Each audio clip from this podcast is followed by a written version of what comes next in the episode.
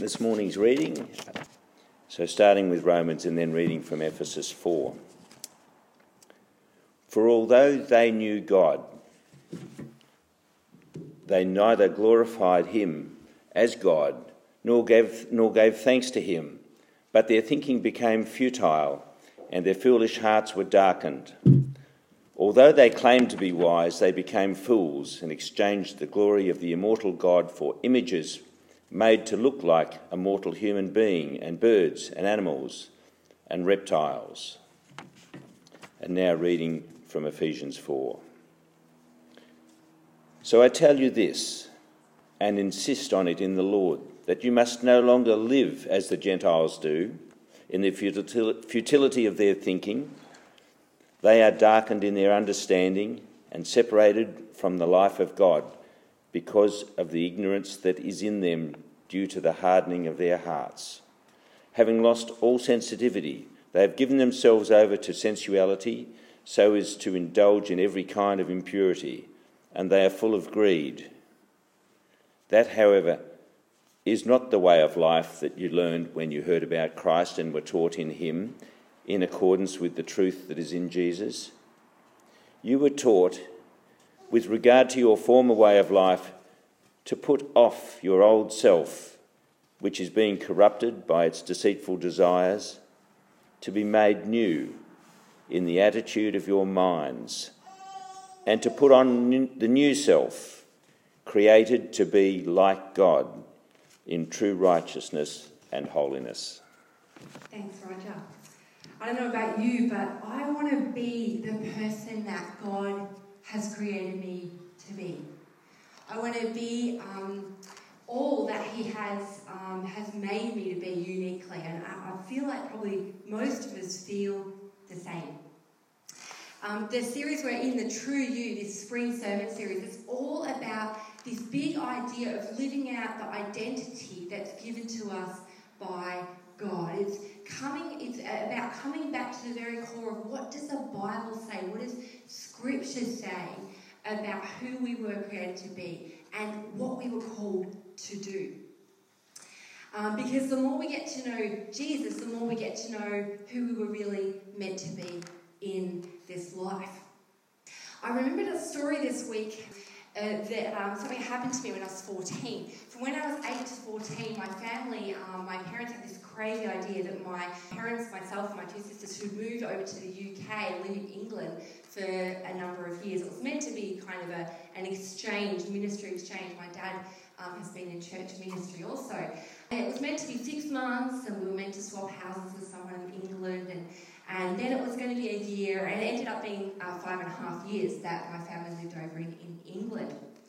And at the tail end of that time, my parents um, decided, well, well, we'll settle back in Melbourne, but have a month in Brisbane upon our return back to Australia, because all of my extended family are up in Brisbane. And so we returned and um, had a month, I think, living mainly with my grandparents, and I was 14, and we took a day trip to Surfers Paradise. And on this particular day, any of you know Surfers Paradise, there was a lot of waves. It was very choppy. It's a very famous surf beach, as many of you know. I was very unfamiliar with um, the Australian beach, Australian surf. And on that day, somehow I ended up um, swimming with my sisters, but floating further and further away from them unknowingly, caught in a rip. And I, I was kind of swimming a little bit naively, realizing, oh, I'm a bit further away than, than I was. Oh, I'm getting a bit further away again. Swimming, thinking, I'm okay here, I'm all right, it's under control. Um, but all of a sudden, kind of out of nowhere, appeared this male surf lifesaver right in front of me. and I'm like, oh my goodness, I'm in a rescue situation. And, you know, a 14 year old girl, it's like, oh my goodness, there's this, you know, grown, kind of built up man all of a sudden here to rescue me, not anyone else. And I was pulled in, I think I felt so embarrassed, I was pulled in, you know, right to the, to the beach by this surf lifesaver. Um, so go the surf lifesavers, Cam. um, Cam is one of them. And I was pulled into safety. Um, I had no idea of the waters I was swimming in. I was completely naive to the environment that, that I was in um, because I'd been, you know, I'd grown up and done a lot of my adolescence so far in England, nowhere near, you know, the beach or um, any surf, and I just had no idea um, of what I was swimming in. The title of our message today is Unintentional Spiritual Formation. Sorry, that was the that was the beach that I was swimming in. Many of you have been there, no doubt. Unintentional spiritual formation. What does that mean? What we're going to be unpacking this morning is how the world plays an influential role in our life, whether we're aware of it or not. How the waters that we are swimming in influence us in huge and deep and profound ways without perhaps us even knowing it. And why is this important? Why is it so important that we're unpacking this? I'm convinced this is so important because unless we are a, a, people who follow Jesus, knowing the culture that we're in and knowing the environment that we are in, we will not be able to counterculturally live as followers of Jesus in a culture which is um, pulling us further and further away from um, the claims, the teaching, um, the heart, the gospel good news of who Jesus is. This teaching actually originated in our Sunday school series, which we ran last year this time. About a dozen of you were a part of Sunday school. Um, it's discipleship school that we ran over three Sundays in spring uh, 17. But I've become so convinced that this is super central to what it means to be equipped to follow Jesus that I wanted to include it in a Sunday message in the tail end of this year, um, weaving it into our True You series. So it could be something we can all explore together. And really, the why behind this series, this sermon series, is that so much of the time we're not living out of our God given identity. Do you ever kind of stop and think to yourself, gosh, the way I'm living, it's not really aligned with the way that, you know, I know that Scripture calls me to live, or the way that I know I want to live if I'm going to follow Jesus fully? Do you ever stop and have those moments where you sort of realize, I need to realign to the way of Jesus. And, and we know, don't we, when we're kind of out of whack with that. Um, and why? Why is this happening to us? Well, our culture is forming us, discipling us, whether we know it or not, whether we're aware of those, the pull of those waters, the rips in the waters we're swimming in or not. And so the need, the need is that we take ownership of our own spiritual formation that we don't kind of, um, you know, lazily or perhaps apathetically think, oh, I'll, I'll, I will become more like Jesus or I will learn what it means to follow Jesus without um, taking responsibility ourselves, but actually we say, yes, I want to be more like Jesus. I want to live like Him in the community God's put me in, um, and focus on that and be proactive in that. And we're a church that, that doesn't see Sundays as, you know, the, the beginning and end of our discipleship, discipleship to Jesus, but actually Sundays is all about equipping us to go out and be the presence of Christ in our families and friendships, workplaces, neighbourhoods, relationships, um, hobbies, all the places that God has us Sunday to Sunday. And um, I love, there's a quote from a guy, Dallas Willard, who perhaps you've read some of his books. But he says the great need of the hour, and this is a number of years ago he wrote this, the great need of the hour is that Christians would become disciples. Christians would become disciples. And, and you may not know this, but the word Christian appears in the New Testament only three times. And yet that's the word that we so often use, isn't it, when we speak about what it means to follow Jesus. But the word that is most commonly used in the New Testament, in fact, it's used more than 280 times, is disciple, follower, or apprentice. And so that, that is a different meaning, isn't it? When you think, oh, I'm a Christian, that perhaps has a different meaning to you or I than disciple. Um, because there's a real sense, isn't there, of, of being a, student to Jesus. When we think about the word disciple, it means apprentice. Um, and it's the idea of you know having a master um, who we follow, perhaps you know someone in a trade who's a, an expert in the trade who we're apprenticing to. So the need to become disciples, um, and not just you know perhaps assenting to yes I'm a Christian, perhaps you know in a in a kind of nominal way.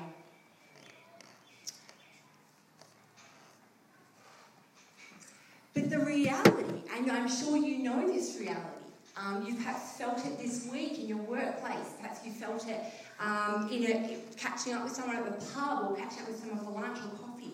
The reality is you're being formed without doing anything. Just by getting up in the morning, you're being shaped, you're being discipled.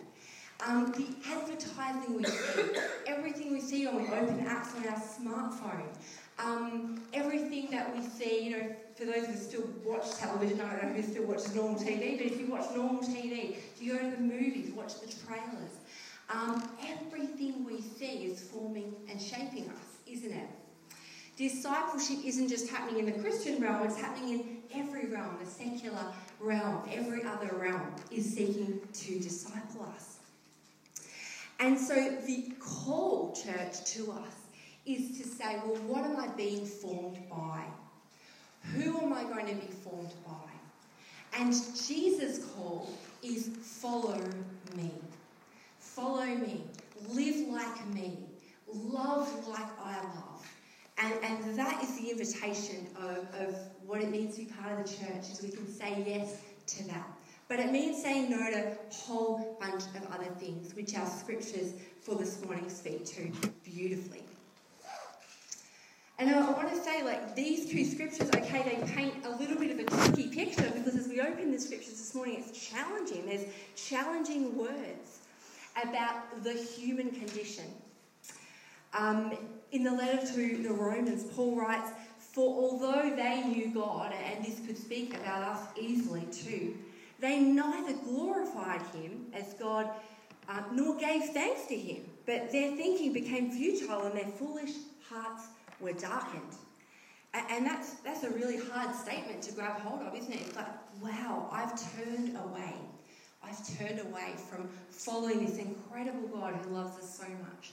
But this is the human condition without, um, without us saying yes to Jesus. This is what our lives were like. Do you remember what your life was like before meeting Jesus? We have all lived this way. And it's summed up perfectly for us in that those few verses in Romans 1. Or, um, and Paul goes on, although they claimed to be wise, they became fools, and I love this, exchanged the glory of the immortal God for images made to look like God. How often do we run after things that perhaps kind of seem a bit like God, but they're actually not God? And so we're running after false gods or, or idols, as the Bible often speaks about them, particularly in the Old Testament. Um, things that seem good at the time, but things that are ultimately not going to satisfy and are not God, and so they are going to fall short. So, our scriptures today speak about this idea that we have all got this human condition around, um, you know, running after things that are not God, running after things that are not eternal. And I love the Ephesians 4 passage particularly. It's this idea of putting off the old self, um, our old habits, our old ways, and, and saying, you know, the person who I was before, I'm not that person anymore. Who's had an experience of conversion like kind of a day or a moment in time? Not everyone will have, and that's totally cool. For those people, you, you know exactly that moment in time. And, and some of us, conversion, it's like when you get on a train and you, you don't know, you know, when you became, you know, a follower of Jesus and when you, you weren't.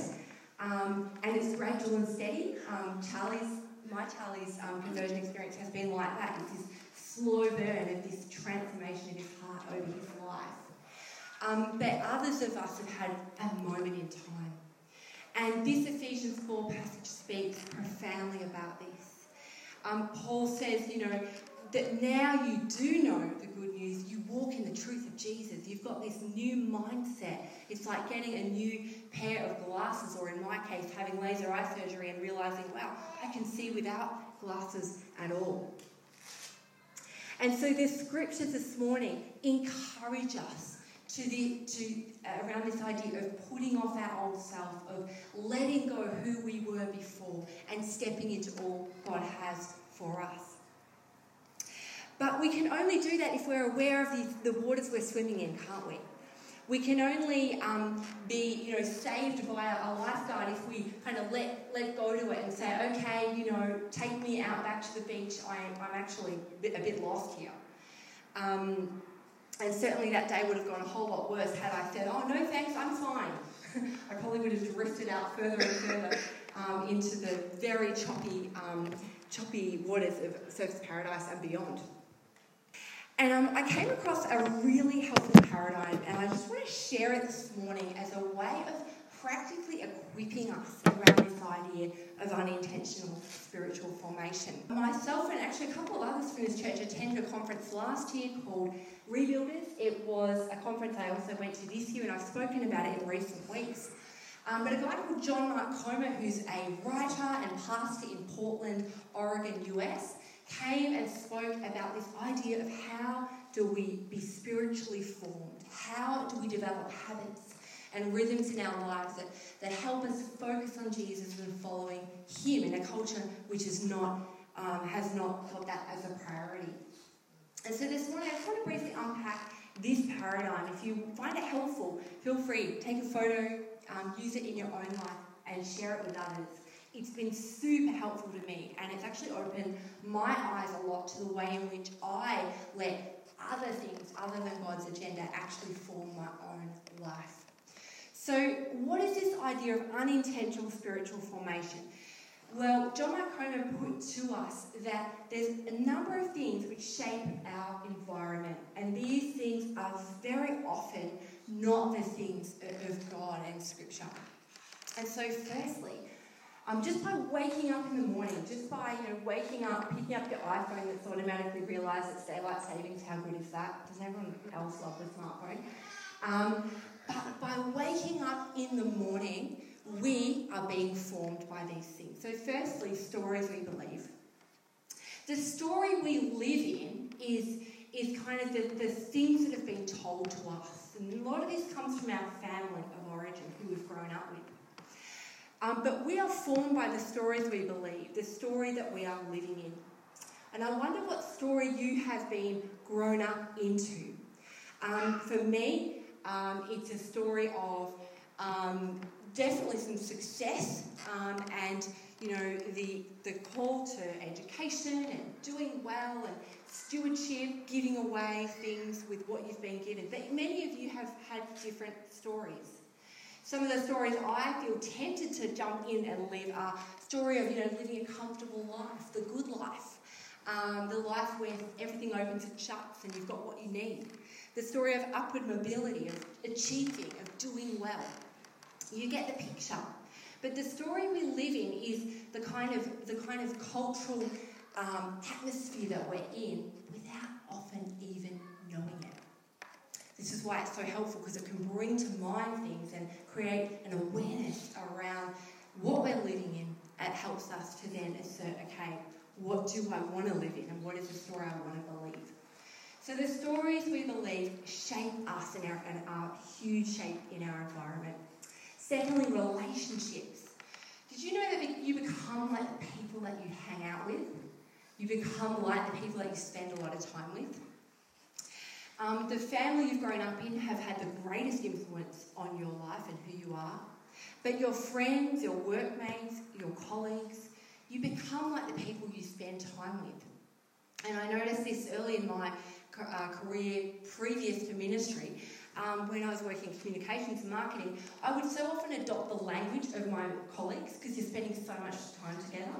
You start saying the words that they say and, and using the same phrases. I'm sure that many of you had similar experiences. But you become like the people you spend time with. And so this is helpful because it helps to reveal to us well, who, who am I placing around me? Who's my village? Who are my people? Who's in my world?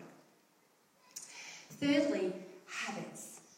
This is one area that theology and philosophy and psychology all agree that habits are what form us. Habits are what form us. The things we do in the small, in the micro, shape us in the macro and who we are. What we do with our phone, with food, with entertainment, with exercise, in the social, in the sexual, in the financial, in the spiritual, it all shapes the people that we are today. And our habits shape our longings. And in fact, did you know that the more you eat sugar, the more that you want to eat sugar? And the more that you exercise, the more that you want to create a healthy lifestyle physically. The more that you read scripture in the Bible and open it up listen it, um, listen to it on Dwell or another app, the more that you want to do that. Has anyone experienced that? Um, and you have a say in your longings and your loves. Sometimes we think, oh, the habits I've got, they just happen to me.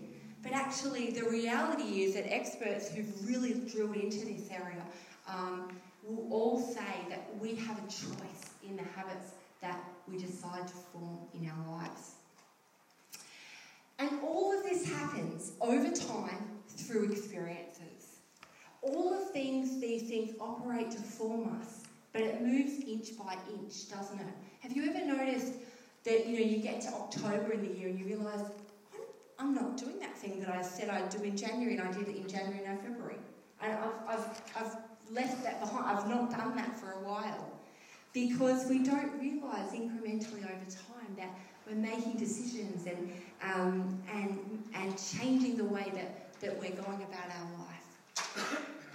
so all of these things form us, and, and um, all we have to do is wake up in the morning.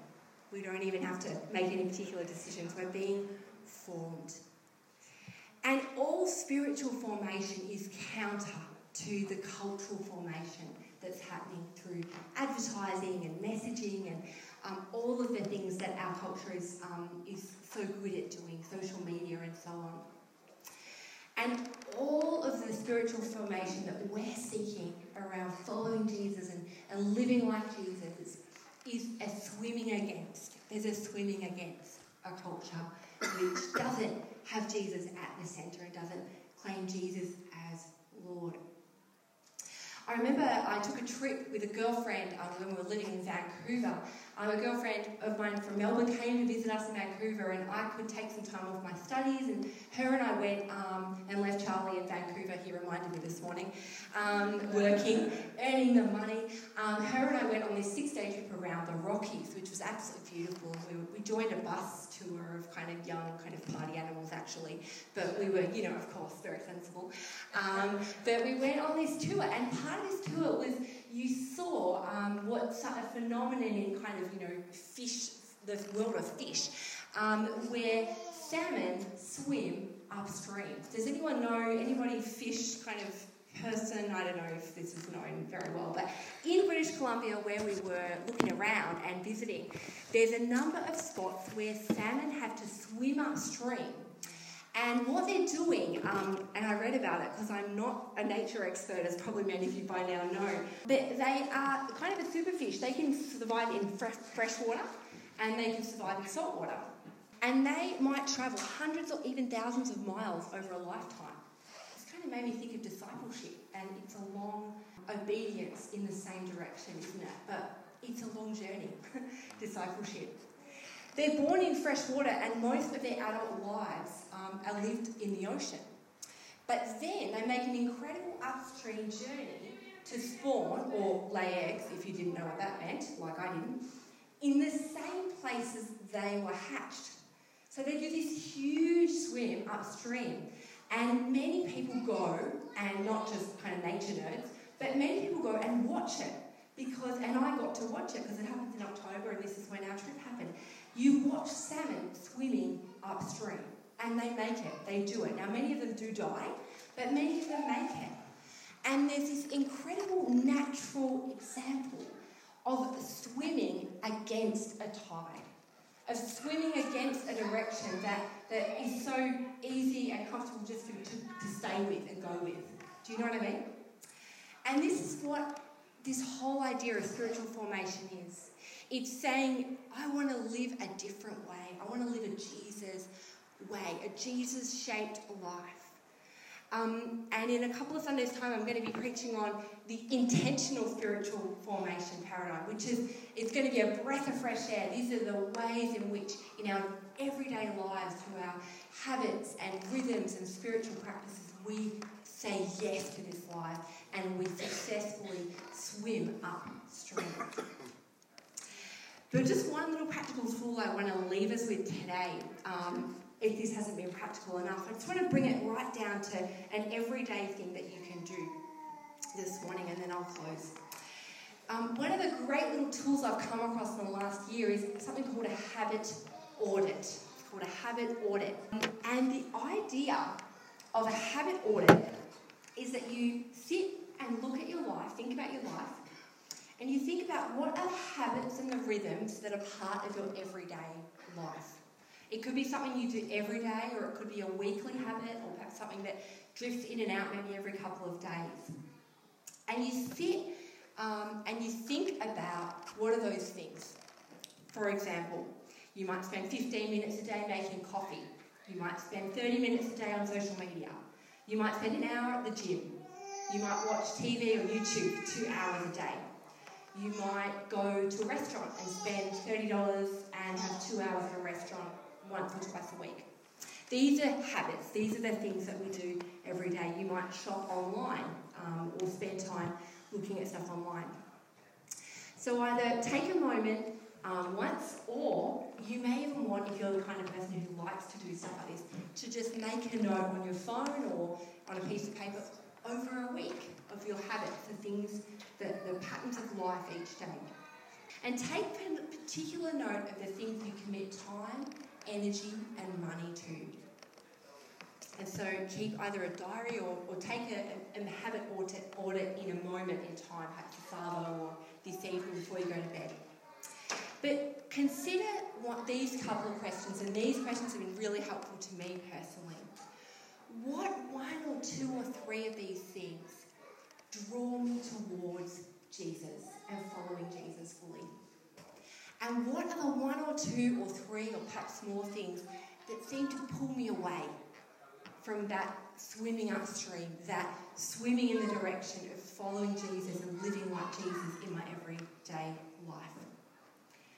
So, just a practical tool I wanted to deposit this morning, I want to share with you. This is a tool that um, has been really helpful to me in different moments in time to come back to why am I feeling that pull away from the life that I know I want to lead with Jesus at the centre? You know, when do I feel the pull to live the good life or live the comfortable life or the life which seeks success or, or other things which perhaps are part of your story? I'm going to close and, um, and we're going to pray together. We're going to pray that the Spirit will really equip us, um, empower us to live this reality of an intentional life following Him. So, Lord God, thanks so much for what you have imparted this morning. Thank you for this, this paradigm. Thank you for the reality you have spoken this morning over our lives. That we are all in a story that we are all part of relationships connected to others, that we all have habits and practices that are part of our everyday life. And God, thank you for your word this morning. Thank you that you have spoken your truth.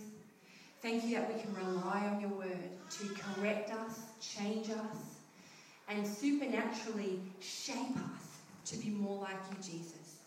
This coming week, we just want to commit to being yielded to you, God, to, to what you have for our lives.